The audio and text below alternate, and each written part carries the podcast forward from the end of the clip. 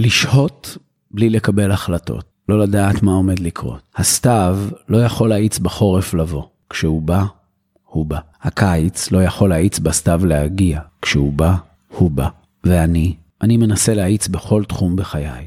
אני איש של מודלים, תבניות, נכונים ובלתי נכונים. אני גם איש של גישות מאוד ברורות שיש מאחוריהן שיקולים ומטרות. ואם תשאלו את חבריי הקרובים, הם יגידו לכם שאני אדם נחרץ בדעותיי ושאני בהיר באיך אני רוצה לחיות את חיי. ב-72 שעות האחרונות, היקום הגיע ואמר, בוא, בוא נראה את המודלים שלך כשאין עכשיו שום ודאות. בוא נראה אותך מתמודד רק עם לשהות, בלי ודאות, בלי פתרונות, בלי עתיד, בלי עבר.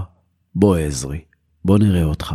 ואני חשבתי שאני כבר יודע לשהות, וחטפתי מכה בבטן, והראש רץ, מנסה לפתור, להבין, ללמוד, לקבל, וכלום לא עובד. פשוט תנסה לשהות, אומר לי היקום, ואם לא תשעה, אני אביא שיעור גדול יותר. פשוט לשהות, לא לקבל החלטות, לא לדעת מה עומד לקרות, בלי תכנונים ארוכי טווח, פשוט לשהות ולחכות, לראות מה יוליד יום, בלי מחויבות לכאן או לשם, פשוט לשהות אני שואל. ופתאום הוודאות הזאת שאני כל כך אוהב, אינה נוכחת. ואני צריך ללמוד ללכת מחדש.